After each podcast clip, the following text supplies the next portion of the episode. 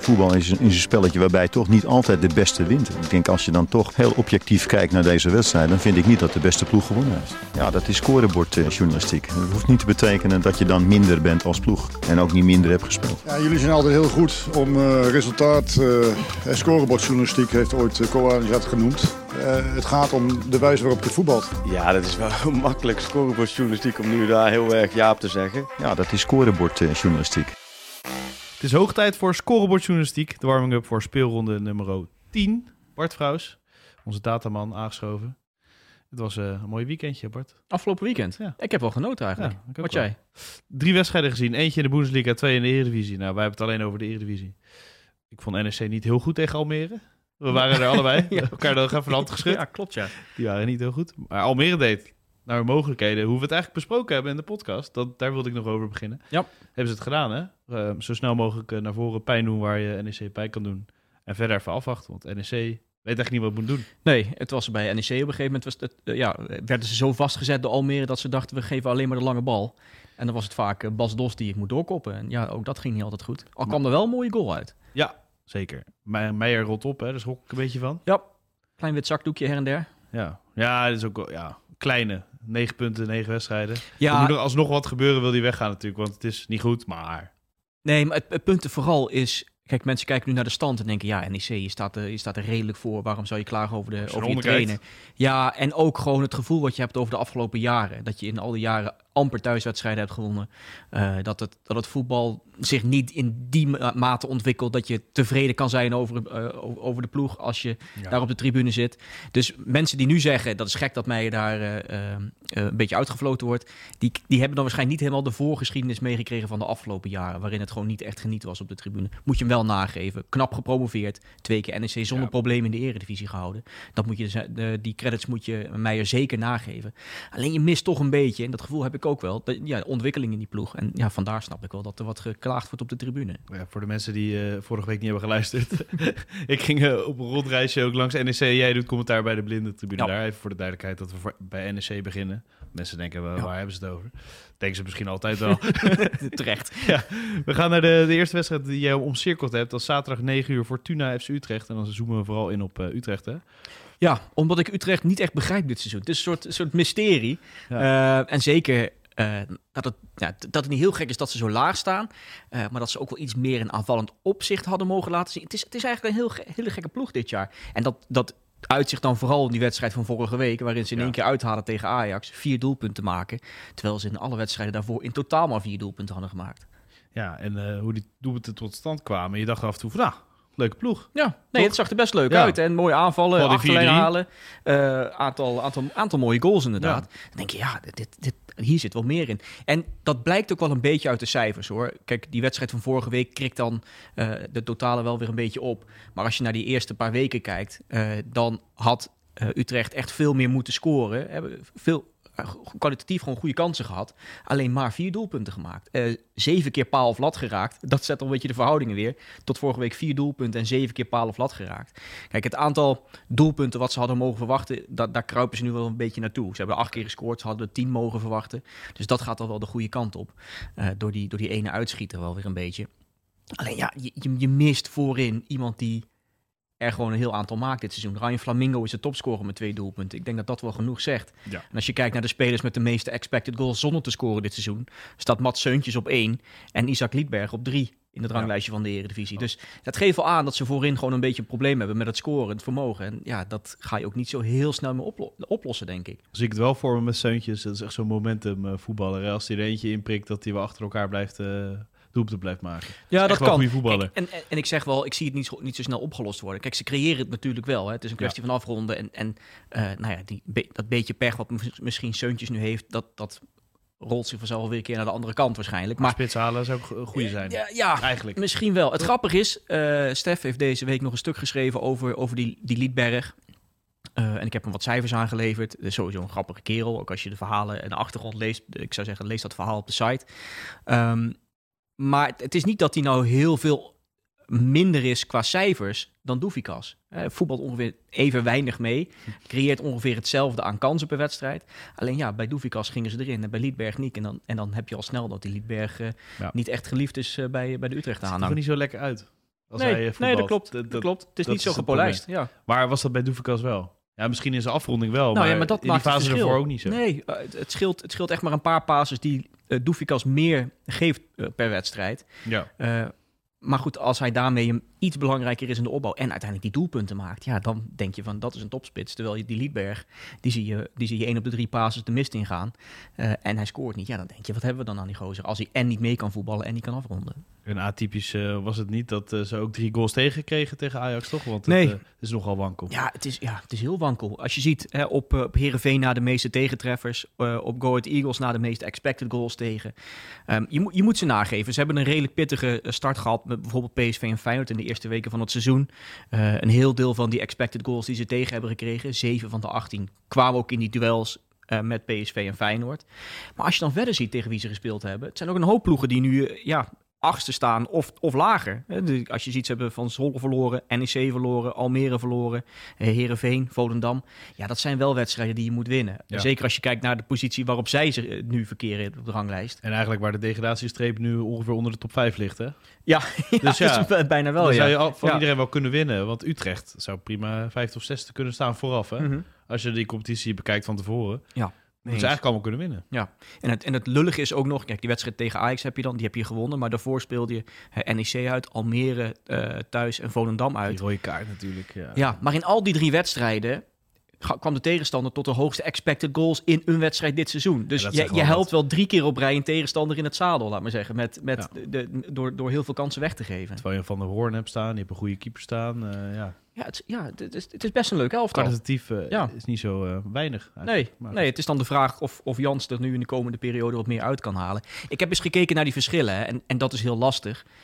Omdat je uh, ja, de Sielbebouwer zat dit seizoen drie potjes op de bank. Daarna Penders één en de rest werd gedaan door, door Jans. Dus het is heel moeilijk om te vergelijken. Zeker als je ook nog weet wat de kwaliteit van de tegenstanders waren. Maar wat je dan wel ziet onder Jans is dat zelfs in de slechtste wedstrijd onder Jans in aanvallend opzicht. Dus het creëren van, van mogelijkheden en expected goals bij elkaar voetballen. De slechtste wedstrijd was nog beter dan, dan de beste wedstrijd onder, uh, onder Sielbebouwer of Penders. Dus okay. in, in dat opzicht kun je wel zeggen Utrecht creëert iets meer. Ja, alleen defensief ook nog steeds niet, uh, niet waterdicht achterin. Hè?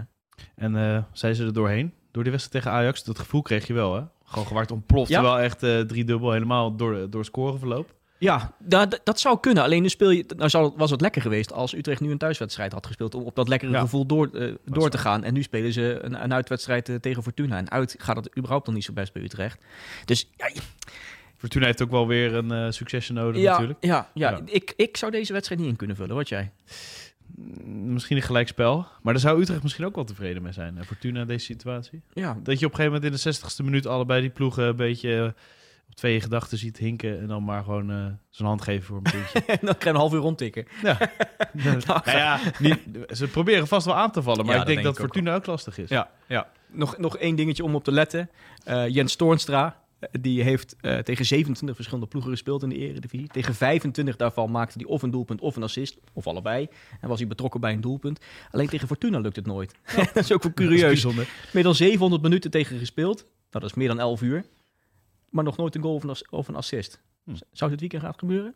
Als hij nou fit is en, uh, en speelt? Als hij zoveel vrijheid krijgt als tegen Ajax. ja, dus zo, zo, kan ik hem ook wel maken dan. Niet, niet, normaal. Nee, dat was niet best. Die, die, die had gewoon nog... Nou, had hem twee keer kunnen aannemen. Ja, in ieder geval nog... Met links ja. en dan voor zijn rechter kunnen leggen. Ja, en dan, misschien uh, wel, ja. ja. Nee, die stond aardig vrij, hè? Ja. Jongens van Ajax Radio... Uh, zijn er wat moois over. die waren er ook niet blij mee. Goed mooi. Het was een beetje Radio Rijnmond uh, uit Amsterdam eigenlijk. Ja, Goed, hè? Iets uh, chauvinist. Ja, misschien moet je even... Ik weet niet of iedereen dat dan gehoord heeft, maar... Nee, ik denk het niet. Nou, uh, uh, ja, ze waren nog online. En toen riepen ze iets over van... nou ja, in andere bewoordingen... Uitgerekend Jens Toornstra. Een klein F-woord ertussen nog. Ja, en iets van, in de trant van... ja, dit boek is door iemand geschreven of zo. Dit hoort wel helemaal in de ma malaise of zo. en dan met ja. wat andere woorden. Kan maar, gebeuren ja, kan gebeuren. En ik vond het eigenlijk niet zo heel heftig. Ik vond het wel grappig. Ik vind de chauvinisme altijd wel mooi om te horen. Ja, eigenlijk. Eens. Mee eens. En dan ja, de absolute topper. En normaal zou je dus inderdaad...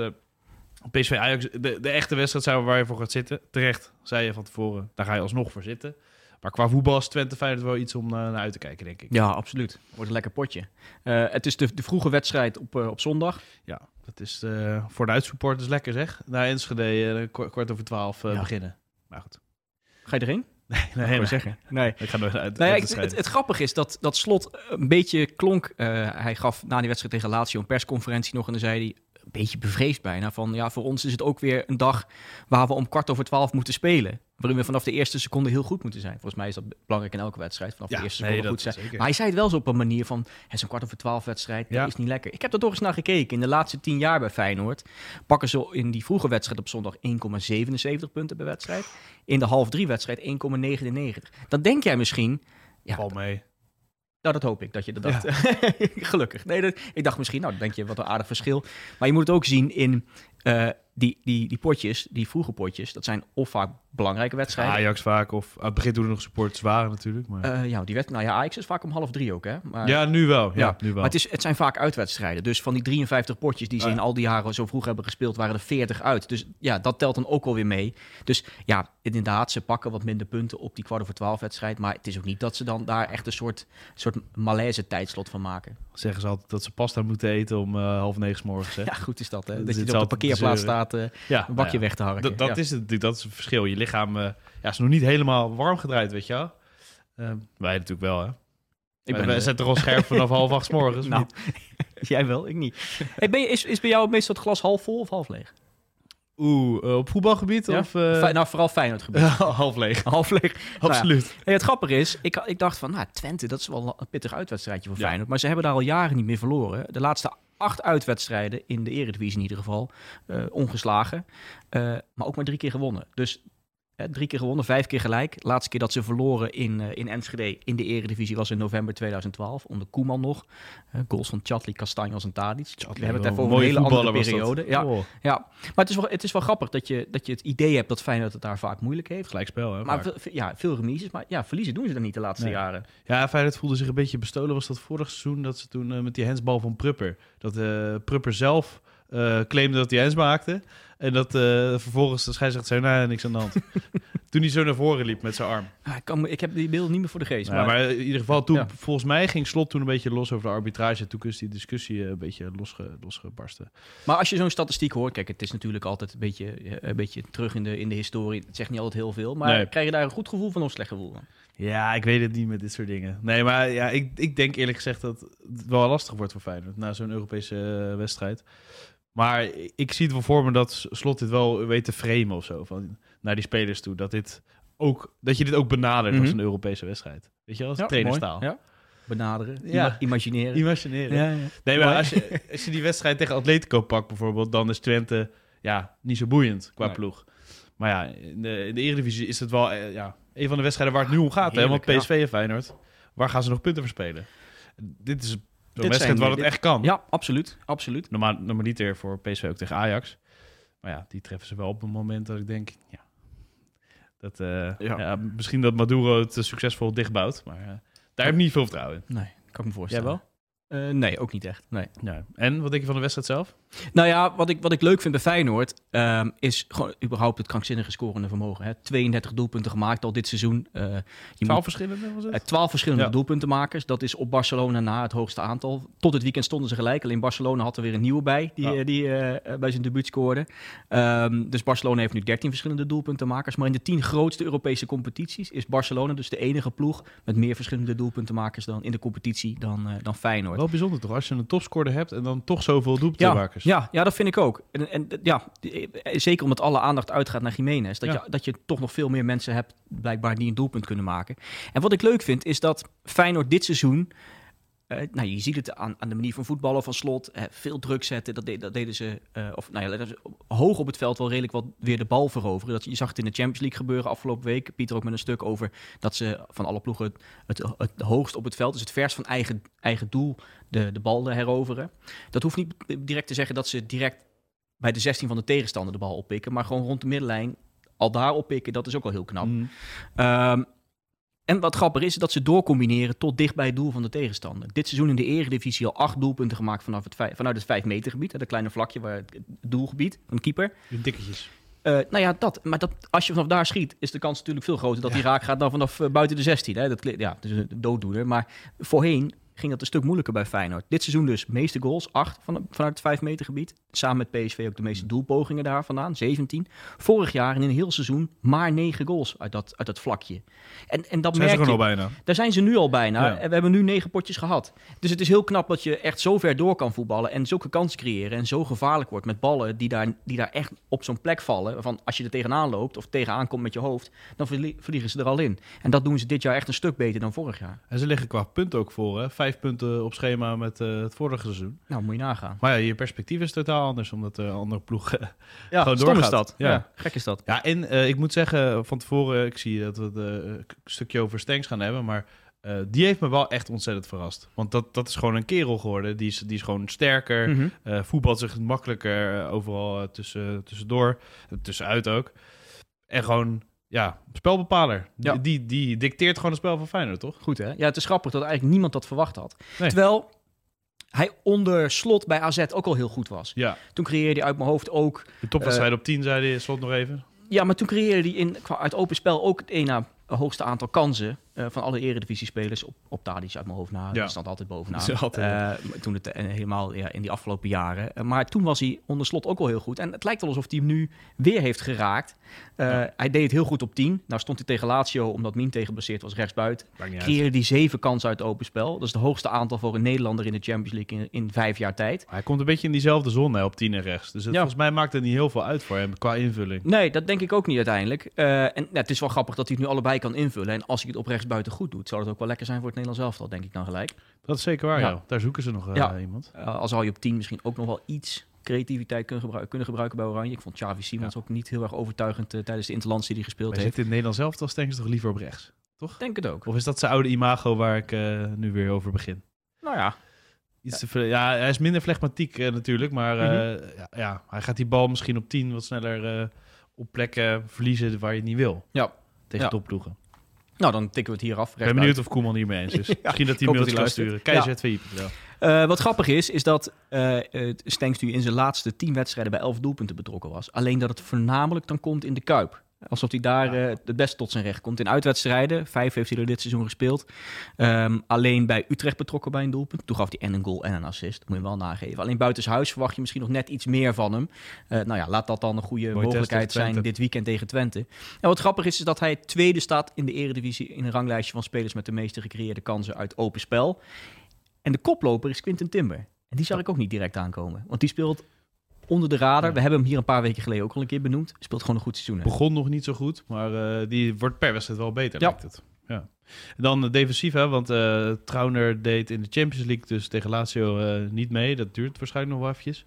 Nieuwkoop, snelle gele kaart, is nog niet de man waarvan je denkt, nou, hier kan je op bouwen. Dus dat wordt misschien wel een klein probleempje voor Feyenoord als er iemand wegvalt, hè? Ja, nee, daar, daar ben ik het mee eens. Maar vooralsnog staat het prima. En Kijk, je moet ook een beetje rekening houden met de tegenstand die je gehad hebt in de eredivisie. Uh, maar alsnog vind ik het heel knap dat Feyenoord per wedstrijd gemiddeld 11 balcontacten in de 16 weggeeft. Dus de tegenstanders van Feyenoord hebben gemiddeld per wedstrijd 11 keer de bal in het strafschopgebied van Feyenoord. Denken alle luisteraars, maar wat is dan normaal? Nou ja, laat ik nu even de context geven. Dit seizoen uh, AZ en PSV, uh, of AZ 13, PSV in Twente 15, Ajax 25, om even aan te geven. Ja. En om die 11 nog meer in context te zetten, sinds 2010, 2011 wordt het bijgehouden, balcontact in de eredivisie. En in die hele periode was er geen enkele ploeg die in een seizoen zo weinig balcontacten tegenkreeg in de 16 als Feyenoord nu. We zijn pas een negen potjes onderweg. Uh, dus het kan nog omhoog gaan. Maar het geeft wel een goede indicatie dat je zo weinig weggeeft. En het voordeel daarvan is, uh, als de tegenstander niet in de 16 komt, worden ze gedwongen om van ver te schieten. Ja. Nou, je ziet Feyenoord minstens schoten tegen van binnen het strafschopgebied. En ook procentueel gezien, van alle schoten die Feyenoord tegen uh, kreeg, kwam maar net iets meer dan de helft van binnen het strafschopgebied. En ook dat, eh, verhoudingsgewijs, is lager dan bij elke andere ploeg. Dus je dwingt gewoon de tegenstander om vanuit moeilijke positie te schieten, omdat ze simpelweg de 16 niet inkomen. En dat doet Slot heel goed. En dat is gewoon doordat ze hoge druk zetten, de, dat die bal er überhaupt niet kan komen. Ja, en, en gewoon, uh, mocht je dan wel komen, uh, mocht de tegenstander wel komen, ze opvangen uh, op, een, op eerdere momenten dan dat, ze, dat je ze door laat combineren tot in je eigen 16. Dus ja, de tegenstander, ik ben heel benieuwd hoe Twente dat dit, dit weekend gaat doen. Ja. Of, of ze daar gaan proberen om, om nou, er wel doorheen te voetballen. Maar... Hoe moeten ze Feyenoord aanpakken, denk je? Poeh, dat is een goede vraag. Ja, ja, nou ja, je hebt natuurlijk, je kan voor je eigen, je hebt gewoon je publiek erachter mm -hmm. en Twente kan gewoon heel erg goed voetballen. Uh, dus je, je, hoeft misschien niet heel veel te doen, maar... Ja, Feyenoord kan wel van, van, een foutje profiteren, dan uh, is ja, de rest met Ja, maar ik, vind, ik denk toch wel dat Twente het wat... Gaat, gaat aanpassen? nou, nee, maar wel gewoon proberen het spelletje te spelen wat ze voor het eigen publiek doen. En waar ze, waar ze al tijdenlang succesvol voor zijn voor eigen publiek. Kijk, we hebben het gehad over die uitreeks die minder was. Ja. Uh, dit seizoen al wel wat, punten gepakt buitenshuis. Maar ja, ze moeten die punten thuis pakken. Uh, en daar doen ze het fantastisch. Ja, waarom zou je dan nu eh, helemaal gaan in laten zakken en, in, en inbouwen. Nee, ja, Vroeg afbluffen. Dat uh, proberen ze dat, altijd. Zou, dat, ja, dat, lijkt, dat zou mijn uh, idee zijn. Probeer dan gewoon je eigen spel te spelen. En, uh, en probeer het aanvallend te, te laten zien. In plaats van dat je, dat je gaat ingraven. Verwachting? Oeh. 1-1. Ehm, 1-1. Ja. Okay. Op zeven gelijk spelletje. Een beetje, een beetje lafjes. Zie je niet? Ja, dat, zeg jij? 1-2. 1-2. Oké. Ja. Volendam Excelsior. ja. Dat is normaal een wedstrijd waarvan je denkt... Nou, die gaat tussen nummer 16 en 18 ongeveer. Ja. Dat, die verhouding is natuurlijk totaal zoek. Uh, nou, met dank aan Excelsior. Ja, ja uh, dat klopt. Ja, Volendam laatste. Uh, Excelsior doet het goed dit seizoen. Ik denk dat dit, en we hebben, we, hebben nu die kijkcijfers niet meer zo makkelijk voorhanden, maar dat oh, dit de minst bekeken wedstrijd wordt dit weekend, omdat deze wedstrijd recht tegenover PSV Ajax staat. Zondagmiddag half drie. Um, dus ik, ik verwacht niet dat er heel veel mensen kijken, maar ik toch zijn er wat dingen. noteren dat ik de kijkcijfers even opzoek weer. Ja, ik ben wel benieuwd. Uh, 50.000, denk, denk ik. het is wel, ja, ja, het is, ja, het is wel weinig, maar ja. ja, het zou goed kunnen. Denk ik wel. Ja. Uh, maar het grappige is, ik heb wel wat dingen gevonden waarvan ik denk, nou ja, stel dat je ook alleen de samenvatting kijkt, misschien is het dan wel leuk om er even op te letten wat er gebeurt. Hè? Als je dan de opstellingen voorbij ziet komen, hmm. dat je dan een beetje idee hebt van, hé, hey, dat, zijn, uh, dat zijn de spelers die ze daar benoemden. Oké, dus gewoon ook gewoon naar Volendam en Excelsior toe bespreken we deze wedstrijd eventjes, hè? Omdat het zo uh, slecht bekeken is straks. Ja, ja en om, om dan... Toch, om even... Ja, toch nog even wat dingen om op te letten, zelfs als je alleen de samenvatting krijgt. Okay. Jonkies uit Volendam. En toen uh, dacht ik al, je gaat iets met Wim Jong doen. Ja, deze, ja hou je vast. De, de Jonkies van Jonk. Ja, nou, Wim Jonk is weg. Hij heeft er een andere trainer voor in de plaats gezet, die uh, Matthias Kohler. Dat is met afstand de jongste trainer in de eredivisie. En die stelt heel veel jonkies op. Ja, maar hij is wel verantwoordelijk voor technisch beleid nu, toch? Jonk. Ja, zeker. Ja, nee, hij, hij, heeft zichzelf uh, in, een iets andere positie... Weggepromoveerd. ja, weggepromoveerd. Dat is het goede, uh, goede woord. Nee, wat leuk is, is dat Volendam dit seizoen met afstand de meeste speelminuten geeft aan tieners. Het is een heel jong elftal. Als je kijkt naar de gemiddelde leeftijd, is Ajax iets jonger. Maar als je puur kijkt naar het aantal speelminuten voor echt jonge spelers, dus jonger dan 20, dan staat uh, Volendam echt mijlenver bovenaan. Um, 29% van alle speelminuten bij Volendam zijn gemaakt door tieners. Ook om dat even in perspectief te zetten. De laatste ploeg die dat meer deed, was Feyenoord in 2010, 2011. En toen moesten ze wel, want ze hadden geen enkele speler nee, toen hadden ze geen enkele speler over. Toen werden ze tiende in de eredivisie. Uh, was bijna een derde van de speelminuten voor, voor jonkies. Nou, daar zaten Martins Indy bij, Wijnaldum, De Vrij. Uh, ik zag Christian Simon langskomen. Ja, ja, Ken je die nog? Die heeft gescoord uh, tegen Sparta. Die hebben de zilveren bal opgeleverd voor Feyenoord. In een oefenwedstrijd. Kijk aan. ja. Die is, een hele slechte speler hoor, Simon. Nee, nee, maar was maar een halfjaartje daar gespeeld. Zag ja, ik was hem helemaal kwijt. Klopt. Ja. Uh, en nou ja, we, we, hadden het dus over die jonkies bij Volendam. Uh, dus nou ja, jong elftal, veel, veel tieners uh, die, die spelen. maak je dan een top 10 van, top 10 van tieners? Die de meeste speelminuten hebben gemaakt dit seizoen. Dan staan er top tieners. Die is leuk. en dan staan er drie Volendammers in. doelman Mio Bakhaus, Milan de Haan en die Garang Kuol ik weet nooit of ik dat helemaal goed uitspreek, maar dat is die, eh, die international van Australië, die, uh, die wereldgoal maakte onlangs. Wel grappig dat je, dat je dus ongemerkt, want ja, niet iedereen in Volendam op de radar, dat daar gewoon jongens de kans krijgen om zich te ontplooien in de eredivisie. dat vind ik wel mooi. En uh, Joey Veerman kon zich niet echt meer vinden in het beleid van Volendam. Had je dat toen nee, die was, gehoord? Die was een beetje boos, hè? Ja, in de aanloop naar PSV Volendam, of Volendam PSV. Ja. Zeiden, ja, nou, ik heb eigenlijk niet zo heel veel meer met Volendam. Toen dacht ik, nou, nu breekt, nu breekt mijn klomp. Hoe, hoe kan dit nou? Je hebt gewoon alles te danken aan het dorp en, en, en, die voetbalclub. En uh, er gaan een paar spelers. Maar het is natuurlijk wel vreemdelingenlegioen vreemdelingenlegioen ja. eigenlijk. Nee, dat, dat, dat klopt. Als spelen nog wel een aantal locals in. En dat blijft, dat blijft leuk. Dat hoort bij Volendam. Uh, alleen ja, je hebt wel een aantal spelers die, waarvan je hè, misschien als, als veerman zijnde je minder kan uh, afficheren met het elftal. Omdat, ja, nou ja, dat kan ik me wel voorstellen. Ik vond dit een beetje hard. Maar, ja, alsof ik niks meer met die ja, alsof hij alsof nog ergens een rekeningetje te verheffen had. Maar, uh, maar goed. Wat ik, wat ik leuk vond, is die, is die keeper. Uh, dat is die, die die ik net noemde. Nou ja, ze hebben drie keepers die, die jong zijn. 19, 20 en 23. Die jongen van 19 staat nou onder de lat bij Volendam. Uh, Dat is een, een Duitse jeugdinternational met Japanse roots. Wordt gehuurd van Werder Bremen. Dat hoor je niet zoveel. Nee, dat hoor je helemaal niet zoveel. En het, en het mooie was, ik denk dat hij bij niet zoveel mensen is opgevallen. Behalve op dat zwabberschot van Noah Lang. Waarin die in één keer dacht, ik mag mijn handen niet meer gebruiken. Oh, ja, en de, die waaide erin. En toen zei hij na de hand, dat vond ik heel ontwapenend.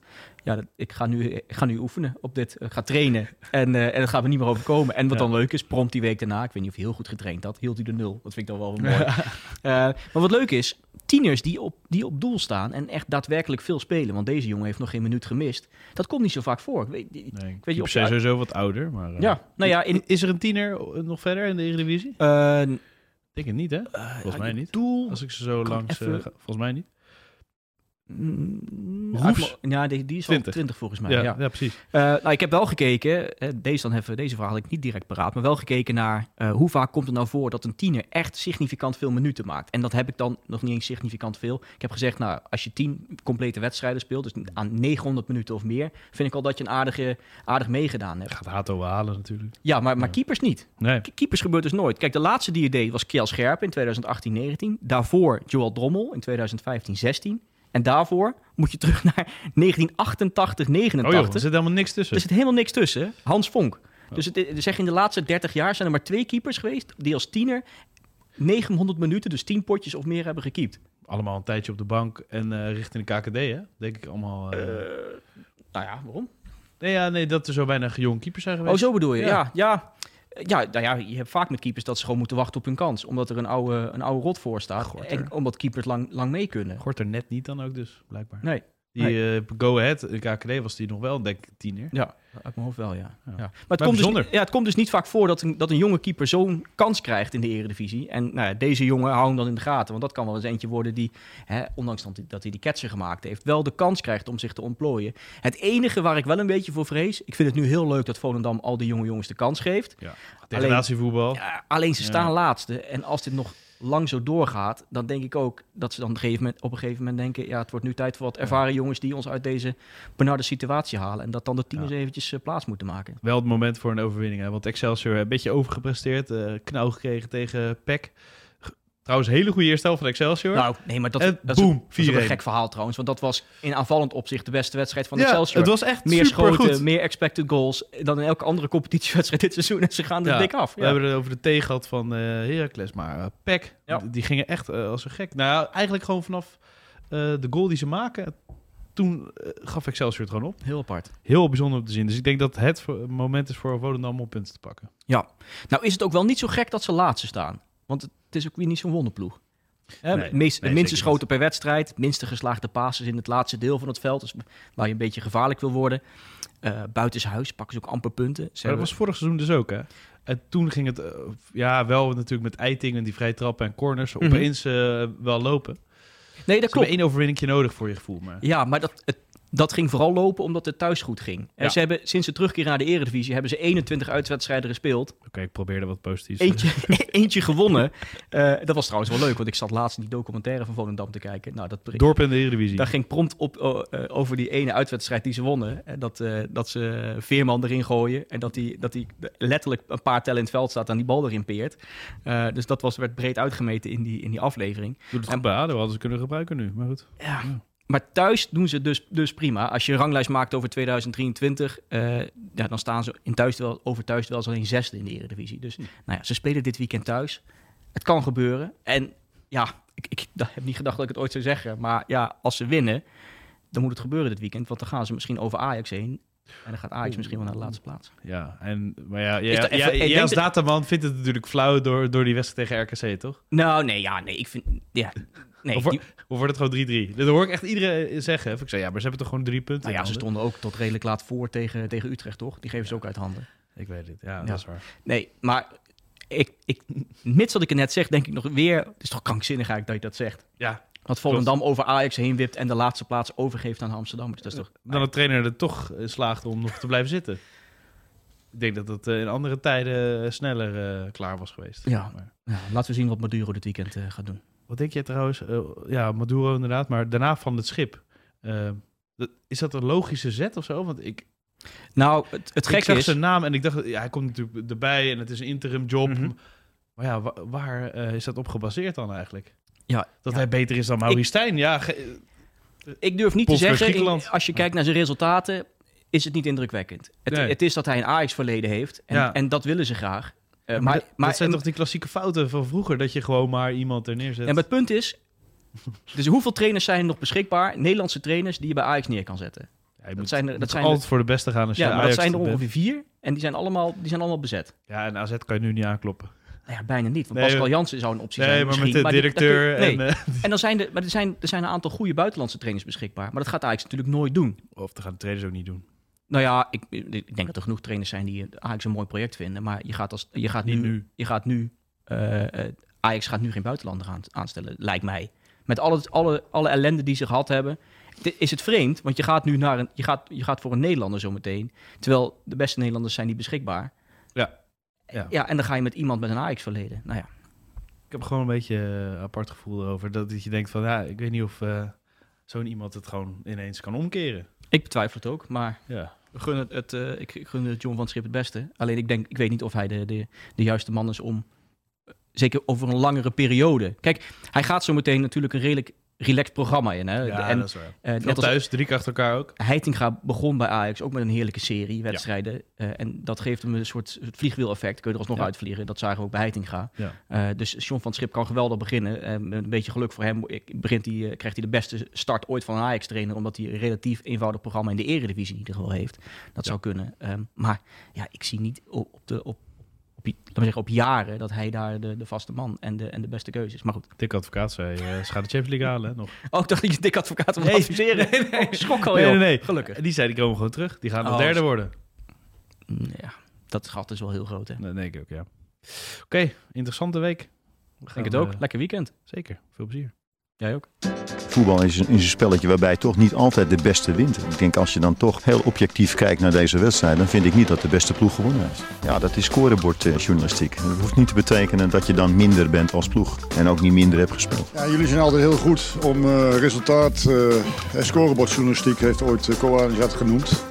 het gaat om de wijze waarop je voetbalt. Ja, dat is wel makkelijk scorebordjournalistiek om nu daar heel erg ja op te zeggen. Ja, dat is scorebordjournalistiek.